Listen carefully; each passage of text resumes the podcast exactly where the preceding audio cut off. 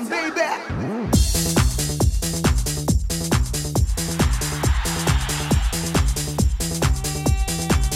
이윤석 신지의 싱글 방글 쇼! 안녕하세요 이윤석입니다 안녕하세요, 신지입니다. 외국의 유명한 협상 전문가가 자기 딸 덕분에 까먹 고 있던 협상의 기술을 다시 떠올렸답니다. 아 협상 아 협상에는 기술이 필요합니다 자 그 딸이 뭘 어떻게 했다는 얘기죠 졸업을 앞둔 딸이 원하는 선물은 세 가지. 친구들과 여행, 100만 원 정도의 여행 비용, 그리고 새 여행 가방. 어 아니 물론 이제 친구들이랑 멀리 여행을 가면은 세 가지가 다 필요하긴 한데 어 요구사항이 너무 많은 느낌이긴 합니다 그래서 딸이 어떻게 했느냐? 일단 여행 허락을 먼저 얻어뒀대요. 음. 그리고 몇 주 뒤에 여행 경비를 부탁하고 음? 여행 며칠 전 가방을 싸면서 한숨을 푹. 아, 가방이 너무 낡았네. 아, 야 진짜 이분 고수네요. 예. 아니 이거를 처음에 한꺼번에 말하면은 이렇게 되기 십상이에요. 아, 야, 아, 뭐가 이렇게 많아? 됐어, 됐어. 아, 여행은 무슨 집에 있어. 우리도 이렇게 하자 이거죠. 휴일에 가족끼리도 부탁하고 요청할 게 많잖아요. 그때 한꺼번에 다 쏟아내면 실패한다. 좋아할 사람이 아무도 없다. 아, 명심하랍니다. 잘 부탁하고 안 말려들고. 자, 집중. 자, 아 노래는 이승기가 불러줍니다. 여행을 떠나요. 이승기 여행을 떠나요 들었습니다.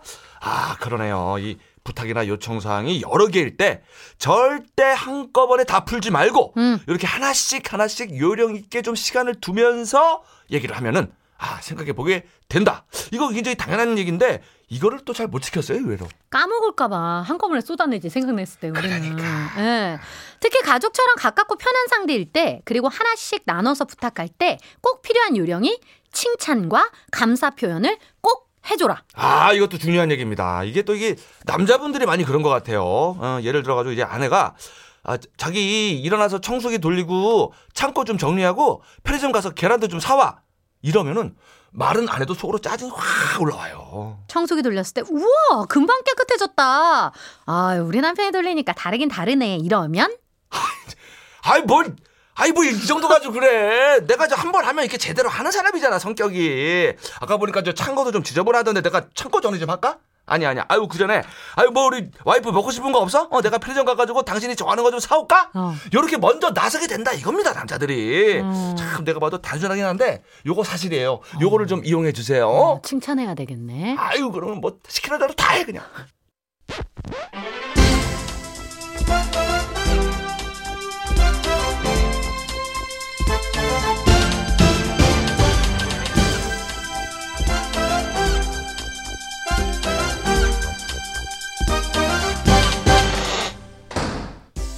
바쁘다 바빠 현대사회 길고 지루한 건 싫어 싫어 말도 짧게, 노래도 짧게. 1절만 하세요.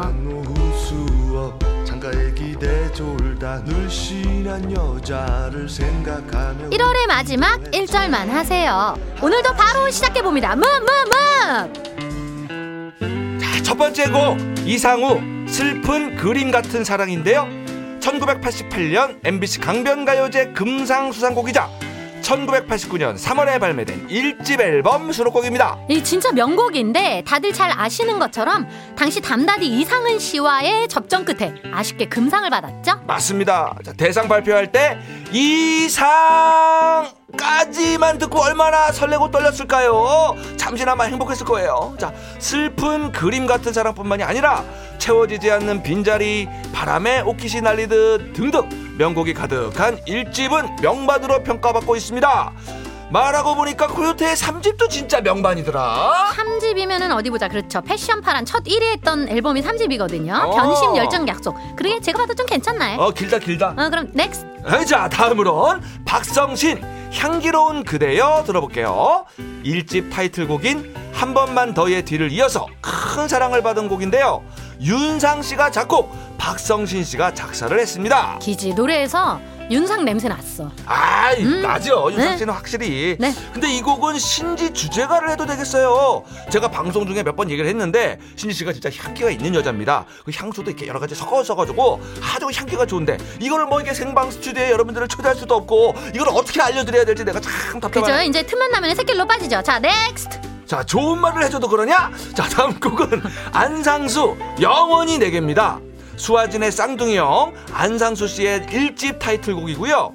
잔잔한 신디사이저 연주로 시작을 하는 애틋한 록 발라드 곡입니다. 안상수 씨의 허스키하면서도 애절한 음색이 돋보이는 곡이죠.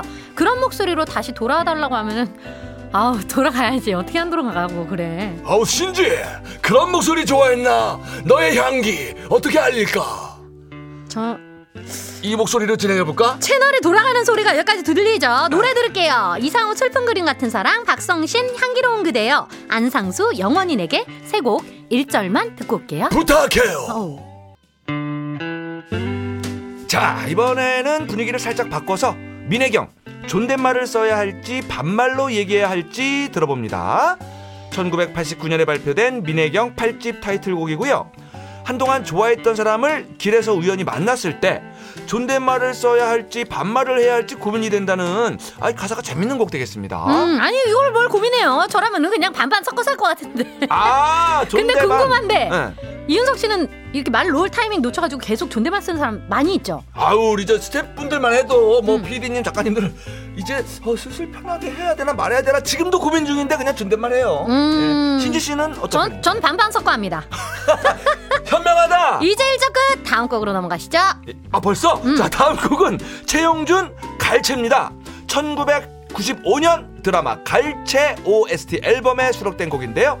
주연 배우였던 최용준 씨가 OST를 직접 불러서 더욱 화제가 됐죠. 네, 당시에 갈치와 더불어서 황인정 씨의 너를 보낼 수 없는 이유도 인기가 정말 많았었죠. 그럼 민혜경 존댓말을 써야 할지 반말로 얘기해야 할지 최용준 갈채의 1절만 들을게요. 여러분들께서는 지금 이윤석 신지가 진행하는 MBC 라디오의 간판 프로 싱글벙글 쇼를 듣고 계십니다. 저는 유재석입니다. 95.9 MBC 라디오. 출석에 늦었죠? 문자 못 보내도 매일 잘 듣고 있습니다. 늦지 않았어요.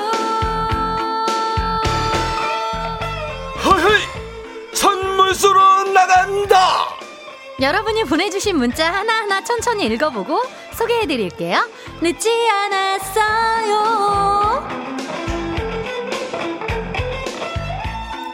어허 생방에 소개가 안 됐다고 땡이라니 정 넘치는 싱글벙글쇼에서는 있을 수가 없는 일이로구나 자자 다들 주목 아유 판소리 이 시간에는 여러분이 보내주신 문자를 하나하나 다 읽어보고 최대한 소개해드리고 선물도 제대로 쏠게요. 문자번호 샵 8001번 짧은 건 50원 긴 건 100원 스마트 라디오 미니는 무료고요 홈페이지도 열려 있어요 자, 그럼 바로 사연 만나볼까요? 1월 18일 목요일에 나 이래서 커피 한 잔? 이 주제로 문자 받아봤는데요. 4701님 부장님 차 타고 같이 군산 공장 내려가고 있는데 잠 쏟아져서 미치겠어요. 조수석에 앉아서 편히 가는 주제에 후배 주제에 졸 수는 없는 거잖아요. 저의 평탄한 사회생활을 위해 커피 한 잔? 그렇죠, 그렇죠. 아유, 편하게 어. 가고 있는데. 어. 요거는 저 두 잔 보내가지고 부장님하고 같이 먹어야 될 것 같은데. 그러니까. 네? 5315님, 출근할 때 카페 들러서 텀블러를 드렸는데 직원분이 깜빡하곤 일회용 컵에 주신 거예요. 근데 저도 텀블러 가져왔다는 사실을 까맣게 잊곤 일회용 컵 받아 들고 룰루랄라 왔네요.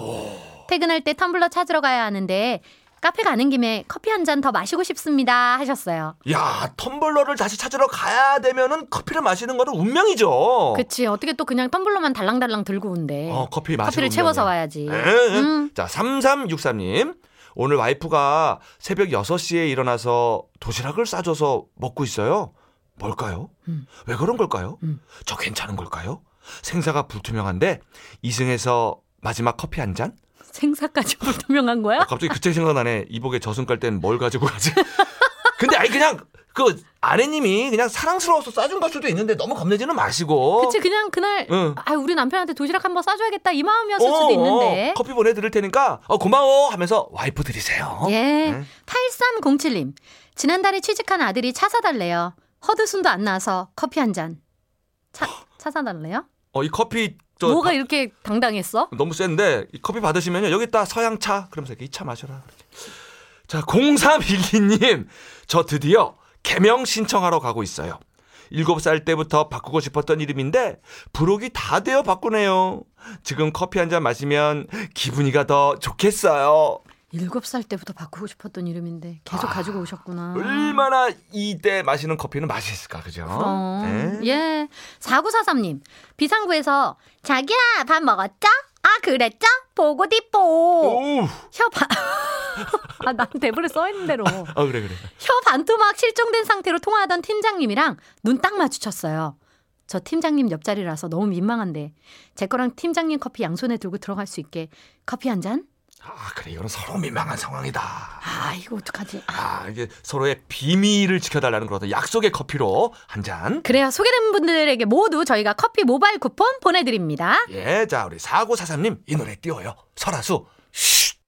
설아수 쉿 듣고 왔습니다. 이번엔 월요일에 온 사연을 좀 볼까요? 나 이래서 편의점 가고 싶다를 주제로 이야기 나눴었죠. 장경철님께서 아들내미 어린이집에서 나는 누구일까요? 라는 걸 만들어 봐- 왔길래 봤는데요. 장래희망 한 칸에 편의점 사장님이라고 써있네요. 오. 아들이 키카보다 편의점 가는 걸 더 좋아하걸랑요. 음. 저도 어릴 때 슈퍼 사장님이 되고 싶었는데 이런 것까지 부전자전. 아들이랑 편의점 가고 싶어요. 아 그럴 수 있죠. 슈퍼 편의점 저희 땐 또 문방구 사장님이 꿈이었는데 나는. 음. 예, 그럴 수 있어요 누구나. 자 9693님 스크린 도어에 비친 내 몸매 이건 마치 뚱바 같네요. 음. 뚱바 사 먹으러 편의점 가고 싶어요. 어, 뚱. 맛있지. 뚱뚱한 바나나 우유 아 그래요. 아 채영이 음, 예, 드세요. 드세요. 0827님, 여기는 섬인데요. 편의점이 딱 한 곳 있습니다. 오늘 그 하플에 가고 싶습니다. 아, 간단 명료하지만 정말 땡기네요. 하프리면 가야죠. 어, 하플 가야지. 하프인데. 예, 예. 자, 김도영님. 연말 정산 자료 내일까지 내면 안 될까요? 하고 담당자님한테 간절하게 부탁했는데 편의를 절대 안 봐주시네요. 편의점 모바일 상품권이라도 받고 싶어요. 음. 아, 담당자님은 불편의점이시구나. 예. 그러면 편의점 가야죠. 근데 이제 또 담당자님도 입장이 있으니까. 입장이 있으니까 예, 예, 예. 그 편의를 안 봐주신 대신 편의점 모바일 상품권이라도 어떻게 드려야죠. 어. 그건 우리가 편의를 봐드립시다. 예. 예. 박도훈님. 옆자리 동료가 오도독 오도독 요란스럽게 과자를 먹는데 빈티나게 제 눈이 그 과자를 쫓습니다. 자꾸만 탐이 나는데 그렇지. 이 작고 졸렬한 마음에서 벗어나고 싶 벗어나고 싶습니다. 예. 편의점에서 똑같은 과자를 사 먹을 수 있게 도와주소서 하셨어요. 아, 도와드려야죠. 이게 본능이거든요. 눈이 그리러 가는 거는. 음. 예. 내 돈 내산입니다. 과자도. 네. 소개된 모든 분들께 편의점 모바일 상품권 보내드립니다. 예, 박도훈님. 이제는 그냥 떳떳하게 내 과자 드세요. 한강. 이제는 한강 이제는 듣고 오셨어요. 계속해서 한 주 동안 온 문자 볼게요. 3833님. 자취하고 싶다고 난리치고 나간 딸이 한 달 만에 집에 들어와 있어요. 왜냐고요? 지 평생 로망이라는 복층 원룸구에서 나가더니 술 잔뜩 먹고 들어와가지고 계단 올라가다가 굴렀다네요. 결국 다리 통깁수해가지고 제가 온갖 수발을 들고 있습니다. 이젠 복층에 복자만 들어도 이가 갈려요. 이게 진짜 사실상 되게 로망이긴 한데 에? 이게 진짜 조심해야 돼요. 그래 이게 계, 진짜 위험해요. 계단 가파르고 진짜 그 위험하다니까. 이거는 술을 안 마시고 맨정신에도 맞아요. 급하게 막 하다 보면은 굴를 수 있어요. 저도 한번 굴른 적 있어요. 복층하고 복원은 항상 조심해야 됩니다. 맞는 말이죠. 보고도 독은 조심해야 되니까. 건강히 받으세요. 이나래님 어제 퇴근하고 어제 퇴근하고 왔는데 네살 아들내미가 작은 도넛을 하나 들고 뛰어오더니 엄마 먹어 엄마 먹어 이러는 거예요. 오! 엄마 일하고 와서 배고플까봐 걱정돼서 챙겨주는구나. 음. 우리 아들 다 컸네. 혼자 감격하며 받아 먹었는데 음. 도넛이 좀 축축한 거예요. 그래도 맛은 좋아서 먹고 있는데 예. 큰 딸이 깔깔대며 어. 엄마 그거 주연이가 겉에 묻은 설탕만 쪽쪽 빨아먹고 엄마 준 거야. 아이고. 이러는 거 있죠? 음. 그래 도넛 나눠줄 때부터 이상하다 했다. 아 그래 그래. 아니 네 살이면 네 살이면 아직까지는 그럴 수 있어요. 예 네, 예. 뭐 저는 뭐 저희 조카가 그렇게 해서 준 거 저도 먹으니까. 그럼 그럼 줬다는데 그냥 의의를 둡시다. 예. 예. 자 7312님 안 신던 운동화를 거의 2년 만에 꺼내 신었는데 좀 불편한 거예요. 두꺼운 양말을 신은 것도 아닌데 이상하다 이상하다 하고 있으니까 옆에서 남편이 발바닥에도 살쪘나 보다야 이러는데 아니 진짜 발에도 살이 찌나요? 그리고 실례지만 윤석 씨는 칼발인가요? 발 바닥이라기보다는 이제 발에도 살이 찌죠. 아 찌긴 찌군요. 살찌면 손도 통통해지잖아요. 그건 맞는 것 그것처럼 같아. 발도 통통해지죠. 저도 발도 얇거든요. 저도 완전 칼발이에요. 거의 그냥 그 저 과학 시간에 나눠주는 그 해골발이에요. 보고 싶지 않다. 아, 나 너 너무 보고 싶지 않다. 어, 정말 보고 싶지 않아요. 우리 우리가 듣고 싶은 거로 넘어가죠. 그럼 광고 들을까요? 예. 싱벙쇼 가족들의 사연 꼼꼼하게 짚어보는 시간 늦지 않았어요 함께 했고요. 지금 사연이 소개된 모든 분들께 선물 드릴게요. 이윤석 신지의 싱글벙글쇼 2부 끝곡은요. 아, 요즘 난리 났죠. 이 원곡이 최재훈 씨의 어. 노래였고, 어. 주영훈 씨가 작사, 작곡해서 지금 주영훈 씨가 굉장히 기분이 좋은 상태예요. 아. 임재현, 비엘 랩소디 들으시고요. 와. 저희는 노래 듣고 뉴스까지 듣고 1시 5분에 돌아올게요.